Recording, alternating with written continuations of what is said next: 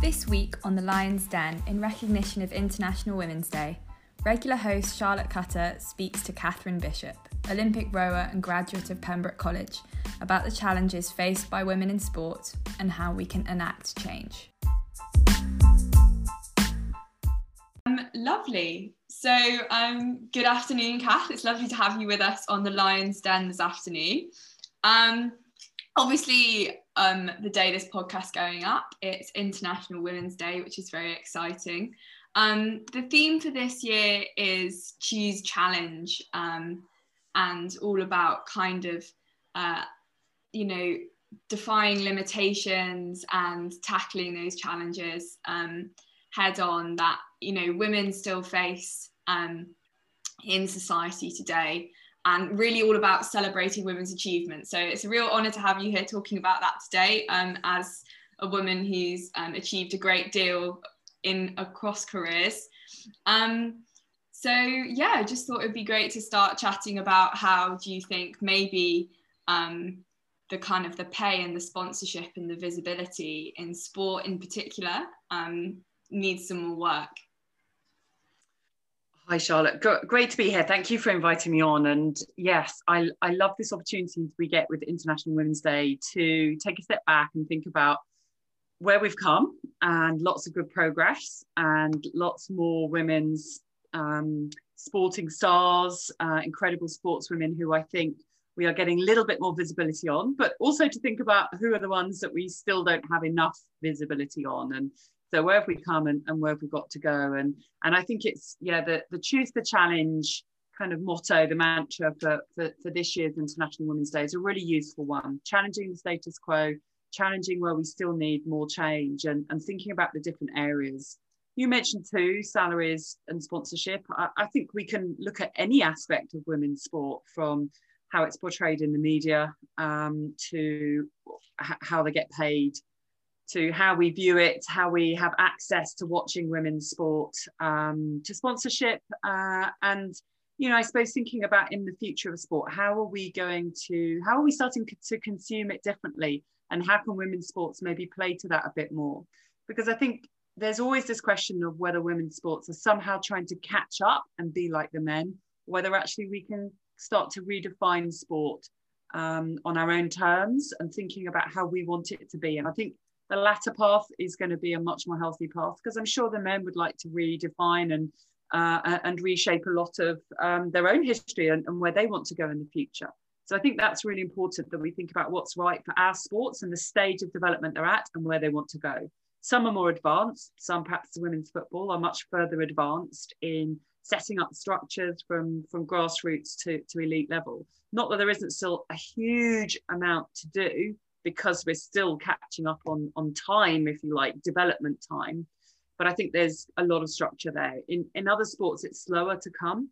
And i think we just need to think about all of the the different angles in which we can support that either through the sports we all play at whatever level we play. How can we contribute back to to clubs and communities make sure that there are women's voices on on the committees making decisions you know, all levels, um, so that we can get in there and, and start challenging what happens, you know, in our own rowing clubs, our own cricket clubs, our own hockey clubs.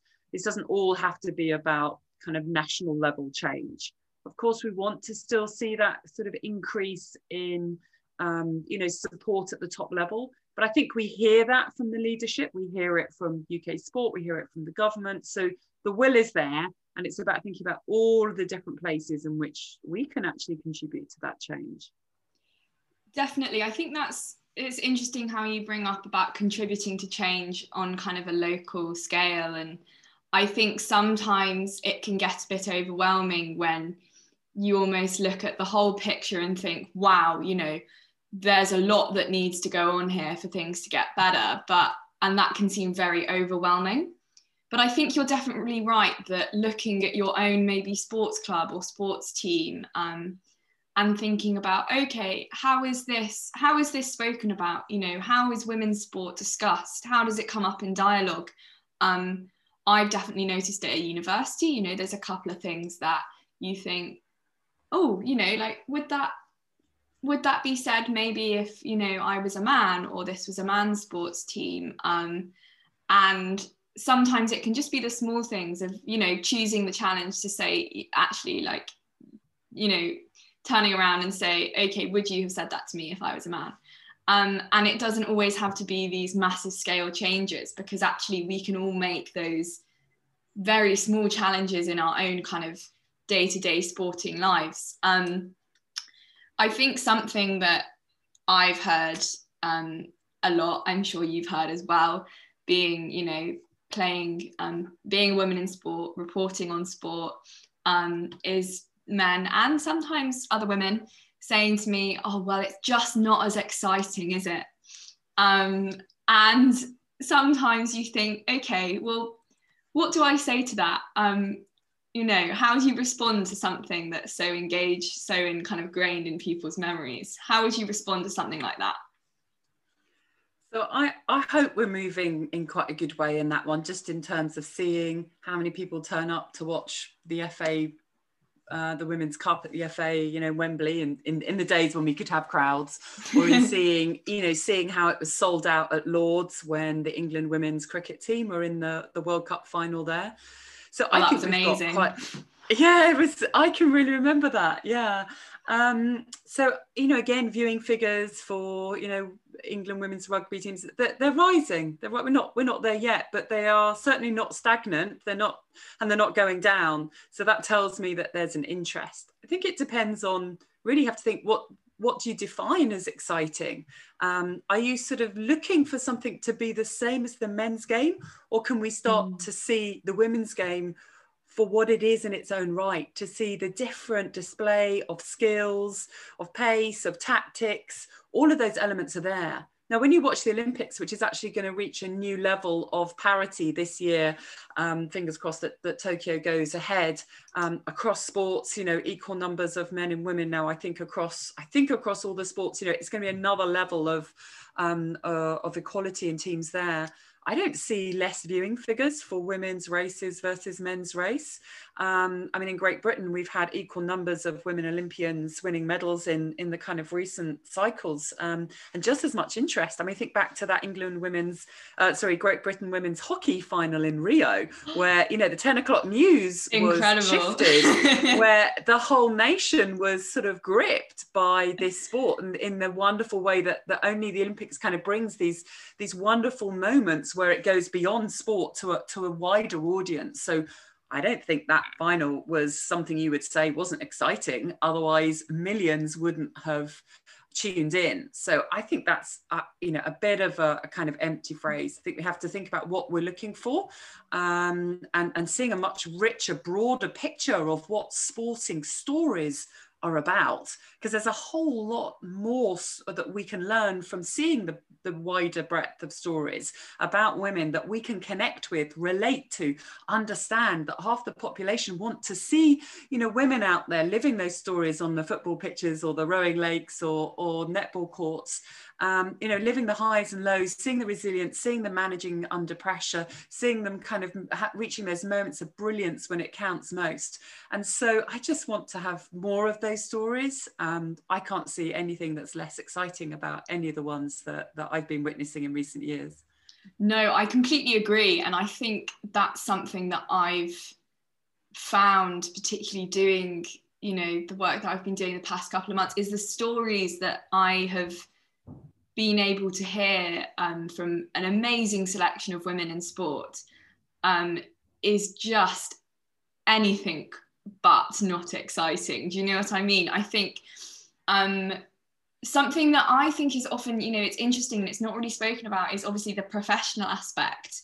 Um, and how, okay, so now we're in kind of a COVID world of sport and athletes are having to, professional athletes, be put in a bubble in order to train, which means you can't do your day job, which if you're not a professional athlete, like most of the women's top level teams, is a real issue. Um, so the Six Nations, the women's rugby, for example, that just hasn't been able to go ahead because, you know, they can't miss teaching or being a doctor. Um, and that I think almost multi-dimensional aspect of the female athlete is so interesting and so complicated that these amazingly talented women at whatever sport they happen to do also have you know i'm not saying that obviously the, the men don't have a lot going on in their lives i'm sure they do but it's not often the same when actually there's a lot of plates going on in the air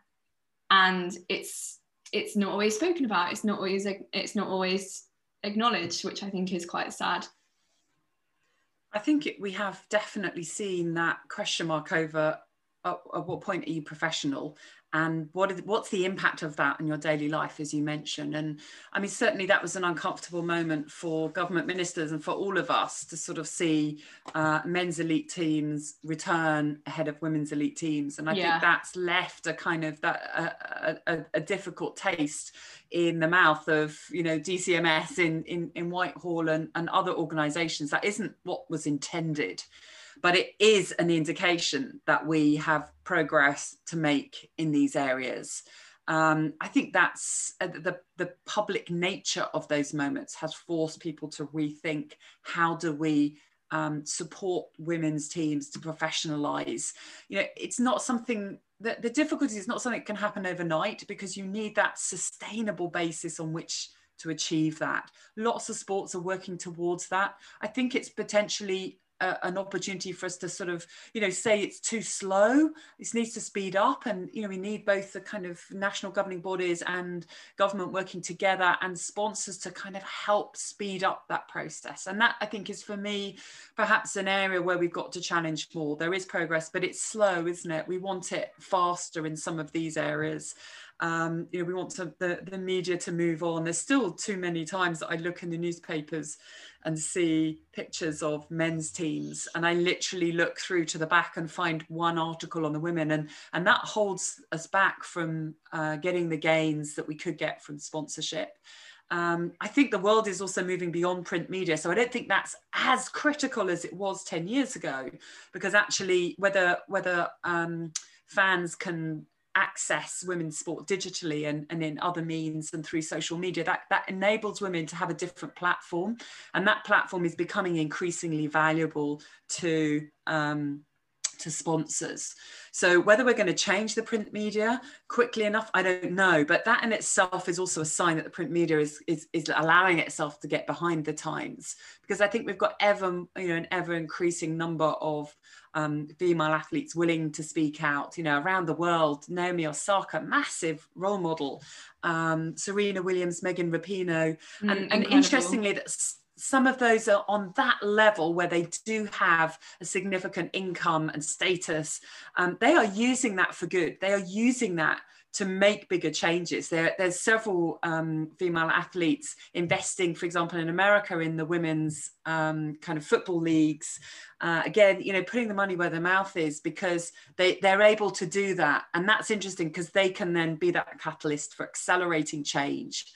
So again, you know, probably looking for the old ways simply to change isn't enough and also won't come in a way that we can define ourselves. And so I look much more to these role models who are showing a different way in which women athletes can use their platform through other means to then get that exposure and, and invest in the next level of, of uh, you know, the next generation of women's sports coming through. Yeah, definitely. And how obviously you've had a an incredible career as a as a, a rower um, in our you know when you, we spoke last term we kind of went through all of that um, but how do you think you've kind of chosen to take take on those sorts of challenges um, in your own career in sport and beyond um, really? That's a big one. Oh it is and it's an ongoing one. I think in the world of rowing um, we, have come quite a long way. Again, we've got further to go, but there was always this sense of um, the men's race is called the boat race and the women's race is called the women's boat race. Now, I refer to it as the men's boat race and the women's boat race. Uh, and actually, most of the commentators and, and the um, uh, the, the media and sort of Clare Balding uses those terms now because it's almost practical. When they're on the same day in the same place then you would talk to we've got the men's race first and then the women's race first. But we still got that language lingering in rowing in rugby in football the the World Cup is um, you know is so obviously the one that's about the men and the women's one has to be defined. So there's some language things that need to be addressed but i think we're shifting that within rowing because you see the commentators talking about that. And i've certainly always kind of used that terminology. It just makes sense. And often practically when you're discussing you need to differentiate which race are we talking to when we're talking about preparing or organizing or what happens on the day so i think the language is starting to shift. We obviously now have merged the boat clubs and we have the cambridge university boat club that represents all the university crews open weight lightweight women and men. And that has been a massive step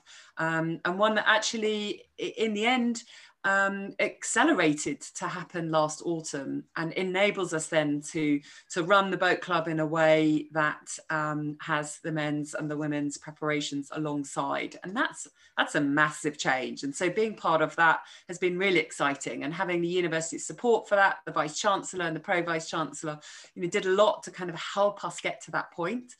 Um, and, and the men's club have done a lot to understand and kind of connect in and, and see that, that we, we all need to be um, uh, linked up. You know we're better together from a performance perspective but also from a much broader sporting perspective thinking about our alumni thinking about the future generations to come to train here. So i think we've seen some great strides there. Um, i think there's you know there's always more to do to make sure that the details within the culture are are constantly moving. But with each generation that comes through the the goldie boathouse doors you know the, these things move fast and that turnover of students is really helpful for, for change to happen. Um, outside of, of, Cambridge, I've always been a strong supporter and advocate and, and ambassador for the Women's Sports Trust that, that through a range of programs seek to increase the visibility of women athletes um, at, at all levels um, you know, again, in, in my work with another organization, the True Athlete Project, we are looking to change the environments within which athletes train so that everyone can thrive. Because actually, again, the bigger picture is making sure that we have sporting environments where men and women can thrive. And, and quite often in the Olympic and Paralympic world, um, we don't have the sort of same separation you might have in football or, or cricket, those or rugby, those kind of really, really massive sports. Um, and so in a lot of our sports, then the way we organize things to create cultures that include uh, support for well-being, support for um, you know compassion in high performance and mindfulness and social responsibility and building this platform as role models is something that needs to move on for men and women in those sporting environments and doing a lot of work through the True Athlete Project and, and general kind of activism with UK sport and the other bodies to ensure that actually those sporting environments have cultures in which both our male and female athletes can thrive to, to a higher degree and have longer careers and more fulfilling careers beyond simply counting the medals that may or may not come at the end of it. No, definitely. I think also that's why I'm so grateful that we get to have this chat because in, you know, forgive me but for, you know for many um, young women and young girls you'll be a you'll be a role model both in you know sports and also career. And i think having that visibility of um, you know successful women to talk about their achievements and how they've overcome challenges um, is really important because it can be quite intimidating sometimes um, particularly when you see things um, men achieving things on a particularly high level um, and you maybe in a personal circumstance feel a bit more um, isolated or held back. Um, what would your advice be to maybe young um, athletes or young female rowers who are struggling with that sense of um, kind of the the fear it's the fear really of um, you know succeeding and how to deal with that and how you'll be perceived as a woman? Because i think there is always an element of perception that comes with successful women, and it's not always wholly positive in both people's conscience and public media. Um, so, how would you um, advise young athletes um, to cope with that? I think it's a really interesting question, and it, uh, it, it's a complex question. It, it's not one thing um, I think it's really important that we define success in our own terms. That's probably the biggest message. Um, that it shouldn't be something that's externally put on us that we want to do what the men have done, or or that it's just an outcome. sport as a metaphor for the rest of our lives, whether it's studying or, or working, um, is about exploring our boundaries, finding out what's possible, failing along the way, frequently failing, but but learning from that and constantly growing through that. Um, and so I think it's important to think about um, finding those role models, as you said, and there are plenty around, certainly in rowing, certainly in, in Cambridge, there are plenty around who have been part of CUWBC, now CUBC, um, and, and many, like myself, former alumni who've stayed in the sport. Um, you know, finding those mentors to have those conversations with, um, talking to female coaches as well as male coaches, thinking about um, success in terms of the experience you want to have, the learning, the growth you want to, to, to kind of achieve on the way to the outcomes, but not just solely depending on outcomes. Outcomes in sport depend on so many external factors we can't control. They, often the weather and umpires and referees and, and injuries play a huge role. There are all sorts of things. So we need to be using sport uh, as a way of just exploring our physical and mental capacity in a way that goes on beyond each race. You know, yes, we get a result. The results are important. The best way to optimize the result is to just be on that constant improvement curve, learning from others, reaching out to others, reaching out to people in different sports, learning from them, reaching out into other way, other performance worlds, music, theatre, where um, you know, academia, where we're looking to improve. We're just looking to learn. There isn't really a, an end point where we're ever perfect. Even if we win a race and we've got another one, we, we need to go faster. Uh, the next generation, the next Olympiad, people will go faster. So there's that sort of constancy to what we're doing rather than feeling there's any one point where we succeed or fail and that makes some judgment on us. We need to rethink success about each training session we go to what do we get out of it how we again pushing ourselves how we at the moment with with the kind of motivation challenges that we all have from from the the sort of lockdown situation how can we be kind to ourselves sometimes and um, push on the days we feel like it but look after ourselves on on the other days and all of that is about learning how we thrive how we can be at our best to help us in sport but also to help us in the other aspects of life so really be careful about how we define success. Don't make it short term, don't make it too narrow or too short lived. Make sure it's got the kind of meaning that lasts beyond the results that, that we want to get, but they need to have a sense of meaning for what comes after them. Definitely. I think that's, it's so important, um, you know, at, not just at Cambridge, but um, in life, definitely. And I know it's something you, you know, you speak about in your book a lot, which is absolutely brilliant.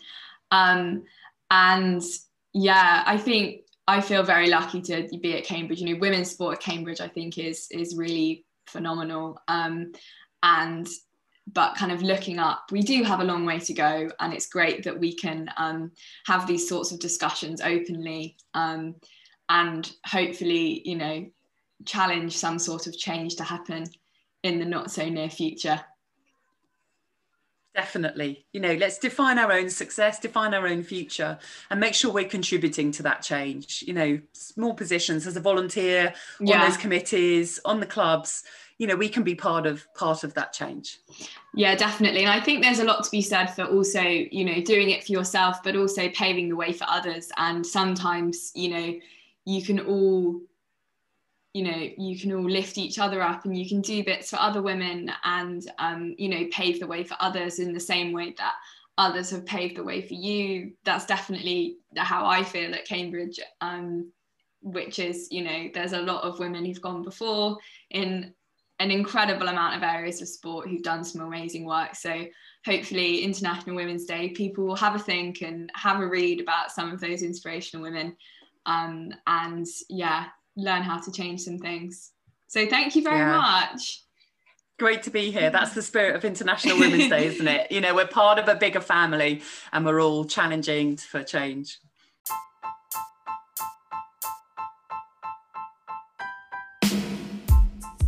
Thank you for listening to The Lion's Den. Make sure to subscribe wherever you get your podcasts. And don't forget to follow the Bluebird on Facebook, Twitter, and Instagram to keep up to date with the world of Cambridge sport.